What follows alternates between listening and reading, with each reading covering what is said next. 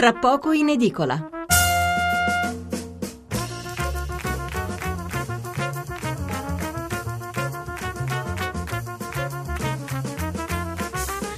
Buonasera da Stefano Mensurati e benvenuti all'ascolto di Tra poco in edicola, la rassegna stampa notturna di Radio 1. 800 05 05 78 il numero verde per le chiamate in diretta, 335 699 29 49 il numero per gli sms e i whatsapp. Ieri c'è stata l'attesa riunione della Banca Centrale Europea con la quale è stato deciso un intervento radicale che poi spiegheremo tra poco in apertura di trasmissione. Un intervento monetario che dovrebbe finalmente creare tutta una serie di benefici che stimoleranno, si spera, una robusta ripresa. Le borse hanno salutato con euforia questa decisione e ora, siccome questo provvedimento durerà nel tempo, c'è la speranza di ricalcare un po' le orme degli Stati Uniti che una decisione proprio di questo tipo l'avevano presa otto anni fa e adesso Obama può tranquillamente dire che la crisi è finita. Leggeremo titoli e commenti e poi affronteremo un altro tema. Parleremo dell'Expo di Milano a 100 giorni dalla sua inaugurazione. Si sta lavorando alacremente perché tutto sia pronto e sentiremo anche a che punto siamo, ma intanto ci si trova ad affrontare anche altri problemi, uno su tutti quello della sicurezza, non soltanto per la paura di attentati di matrice islamica, ma anche perché si teme che la città possa essere messa in ginocchio dai black bloc che hanno promesso un'altra Genova. Dopo l'una presenteremo il nuovo numero dell'Espresso e poi parleremo dell'influenza, l'influenza che sta costringendo a letto milioni di italiani in alcune città.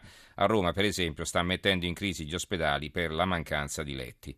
Nel corso del programma daremo naturalmente lettura anche dei titoli e degli articoli dedicati allo scontro politico che continua a salire di tono, lo avete sentito anche nel giornale radio, nel PD eh, c'è Fassina che ha accusato Renzi di aver guidato i 101 che silurarono Prodi alle passate elezioni per il Quirinale e in Forza Italia c'è Fitto che attacca frontalmente Berlusconi dicendo che ha trasformato il partito in uno scendiletto del governo. Veniamo però ai titoli e ai commenti sulla manovra varata da Draghi. Cominciamo dal Corriere della Sera. Mille miliardi la scossa di Draghi all'Europa. Repubblica all'Europa 60 miliardi al mese. Il Sole 24 Ore dedica praticamente tutta la pagina a questo argomento, meno il taglio alto eh, sotto il titolo dove si parla di politica. Il titolo invece principale, eh, quasi a tutta pagina, c'è solo il colonnino eh, di apertura con eh, il, l'articolo di fondo. Il titolo, dicevo, è questo. BCE oltre le attese, 1140 miliardi sul quantitative easing.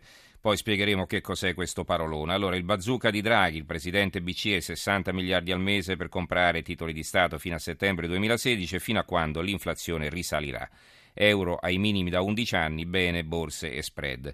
In caso di perdite, Francoforte condividerà solo il 20%, l'80% è sulle banche centrali nazionali. Ora i governi facciano le riforme, è un virgolettato, eh, e sono parole di Draghi. Ci sono vari articoli richiamati in prima pagina, eh, per l'Italia disponibilità fino a 125 miliardi, eh, c'è l'articolo di fondo di Bastasin, Carlo Bastasin, intitolato Quel bivio tra euforia e depressione nera, la leadership politica e, e le stringhe tedesche, eh, scrive Bastasin eh, sotto una pressione politica e mediatica priva di precedenti, Mario Draghi è riuscito a far approvare a larga maggioranza dal Consiglio della BCE un'operazione di allentamento monetario di dimensioni almeno doppie rispetto alle attese. La politica monetaria da sola forse non può rilanciare consumi e investimenti, la cui mancanza affligge l'economia europea, ma può attenuare la sfiducia ormai radicata che è la prima causa del vuoto di domanda. Dopo la delusione del piano Juncker per gli investimenti, la BCE offre dunque l'ultimo incentivo ai governi per approvare le riforme e a banche e imprese per sfruttare il calo dell'euro e del prezzo del petrolio. Le condizioni favorevoli non dureranno in eterno, la data del 2016 assume quindi un significato per la politica e non solo per l'economia. La pressione politica attorno a Draghi era inaudita, politici di vari paesi avevano aizzato un clima di ostilità che ha finito per far breccia perfino all'interno della BCE e Draghi ha fatto leva sullo statuto della banca e quindi sui trattati per far valere l'obiettivo primario della difesa della stabilità dei prezzi. Ci sono poi eh, vari eh, mh, richiami in prima pagina, come vi dicevo, la bussola del risparmiatore, guida pratica, cosa cambia per le imprese, per le banche e per le famiglie. Come dicevo, la, la borsa ha salutato positivamente eh, questa decisione della Banca Centrale Europea. Soprattutto Milano per la verità che ha guadagnato eh, circa due punti e mezzo percentuali, eh, Francoforte l'1,32 e, e poi eh, le altre borse guadagni al di sotto dell'1%. Mm, so, c'è un articolo dell'economista Donato Masciandaro, la partita alle colombe, ai falchi, un gol poi una ricostruzione dei retroscena eh, da parte di Alessandro Merli, così Super Mario ha girato il no tedesco e eh, un focus clausola pro tedeschi e i paesi del sud. L'altro eh, quotidiano economico, Milano Finanza, Draghi mette più soldi del previsto, superati i nine tedeschi, ma in cambio di maggiore liquidità quasi tutto il rischio è in capo alle banche nazionali. C'è un'intervista a Ghizzoni, l'amministratore delegato di Unicredit, la principale banca italiana. Il segnale forte è arrivato, questo è il titolo. Il messaggero, BCE cura shock da mille miliardi, il quotidiano nazionale, il giorno la nazione il resto del Carlino, Draghi spara col bazooka, la BCE mille miliardi per acquistare titoli pubblici, ma il rischio resta agli stati. Brindano le borse, euro giù, la Merkel a Firenze, ora le riforme. Il commento di eh, Paolo Giacomin, l'ultimo colpo è intitolato, scrive Giacomin, Draghi ha impugnato il bazooka e sparato l'ultimo colpo a disposizione della Banca Centrale Europea per dare una spinta alla crescita e togliere gli ultimi alibi a chi dovrebbe fare riforme che continua a rimandare a un'Europa che più si dice unione e più sottolinea le proprie divisioni. Una mossa storica quella di Draghi, nel rispetto del mandato di garantire la stabilità dei prezzi con l'obiettivo di riportare l'inflazione al 2% e scongiurare la deflazione un colpo potenzialmente molto forte per quantità e durata dell'intervento, ma a rischio di non essere efficace perché in ritardo rispetto alle necessità. L'avvenire. La BCE fa il pieno dei titoli di Stato, anche l'avvenire quotidiano dei Vescovi sceglie questo argomento per aprire il giornale. Renzi rassicura la Merkel avanti con le riforme.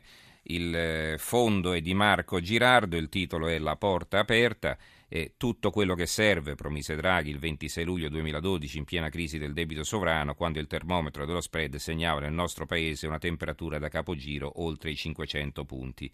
Poi più avanti in questo articolo eh, Girardo scrive Draghi ha mantenuto la promessa, piegando l'ideologia del rigore tedesco, ha inaugurato di fatto una nuova era per la BCE e si spera per l'Europa tutta.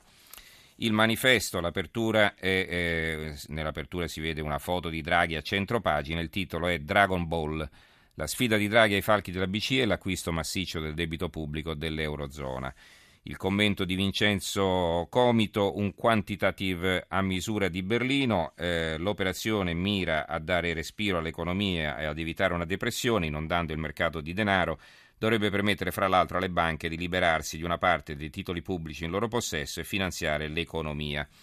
Il secolo XIX, Draghi dalla scossa all'Europa, iniezione di liquidità sui mercati, chi ci guadagna e chi ci perde, anche questa è l'apertura del eh, quotidiano genovese, l'apertura del mattino, aiuti di Draghi, ecco cosa cambia, c'è un commento di Giorgio Lamalfa intitolato Una svolta per la ripresa, ma l'Europa resta divisa ed è anche l'apertura della Gazzetta del Mezzogiorno. Draghi tenta il miracolo, più liquidità, per tutti, la BCE acquisterà titoli per 60 miliardi al mese. Eh, scrive Nicola Costantino nel commento, per la crescita servono redditi, non prestiti. E, eh, è una considerazione che poi vedremo di approfondire anche noi. L'Italia e buona parte dell'Europa guardano al quantitative easing varato da Draghi come a una manovra decisiva per uscire dalla crisi.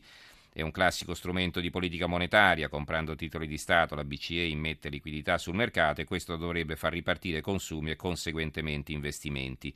Ma siamo sicuri che sarà così?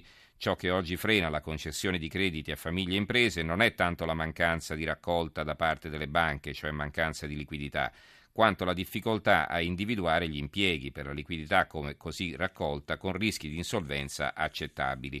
Prestare denaro a chi non può permettersi di restituirlo significa ottenere immediati vantaggi in termini di PIL, ponendo però le premesse per catastrofi, prima finanziarie e poi economiche a breve e medio termine. Altri giornali invece eh, eh, preferiscono aprire con la politica, i titoli politici ve li leggerò più tardi e quindi riservare alla notizia che arriva da Francoforte un titolo meno evidente. Eh, ehm, Così fa il Fatto Quotidiano, per esempio, in taglio basso, Draghi mille miliardi di schiaffi alla deflazione e il giornale che ha un titoletto sotto la testata, dall'Europa arrivano mille miliardi, ecco come approfittarne e guadagnare, guida ragionata su come investire per non perdere un'occasione e eh, il commento di Marcello Zacchè intitolato Un aiuto anticrisi ma zero regali a chi non fa riforme.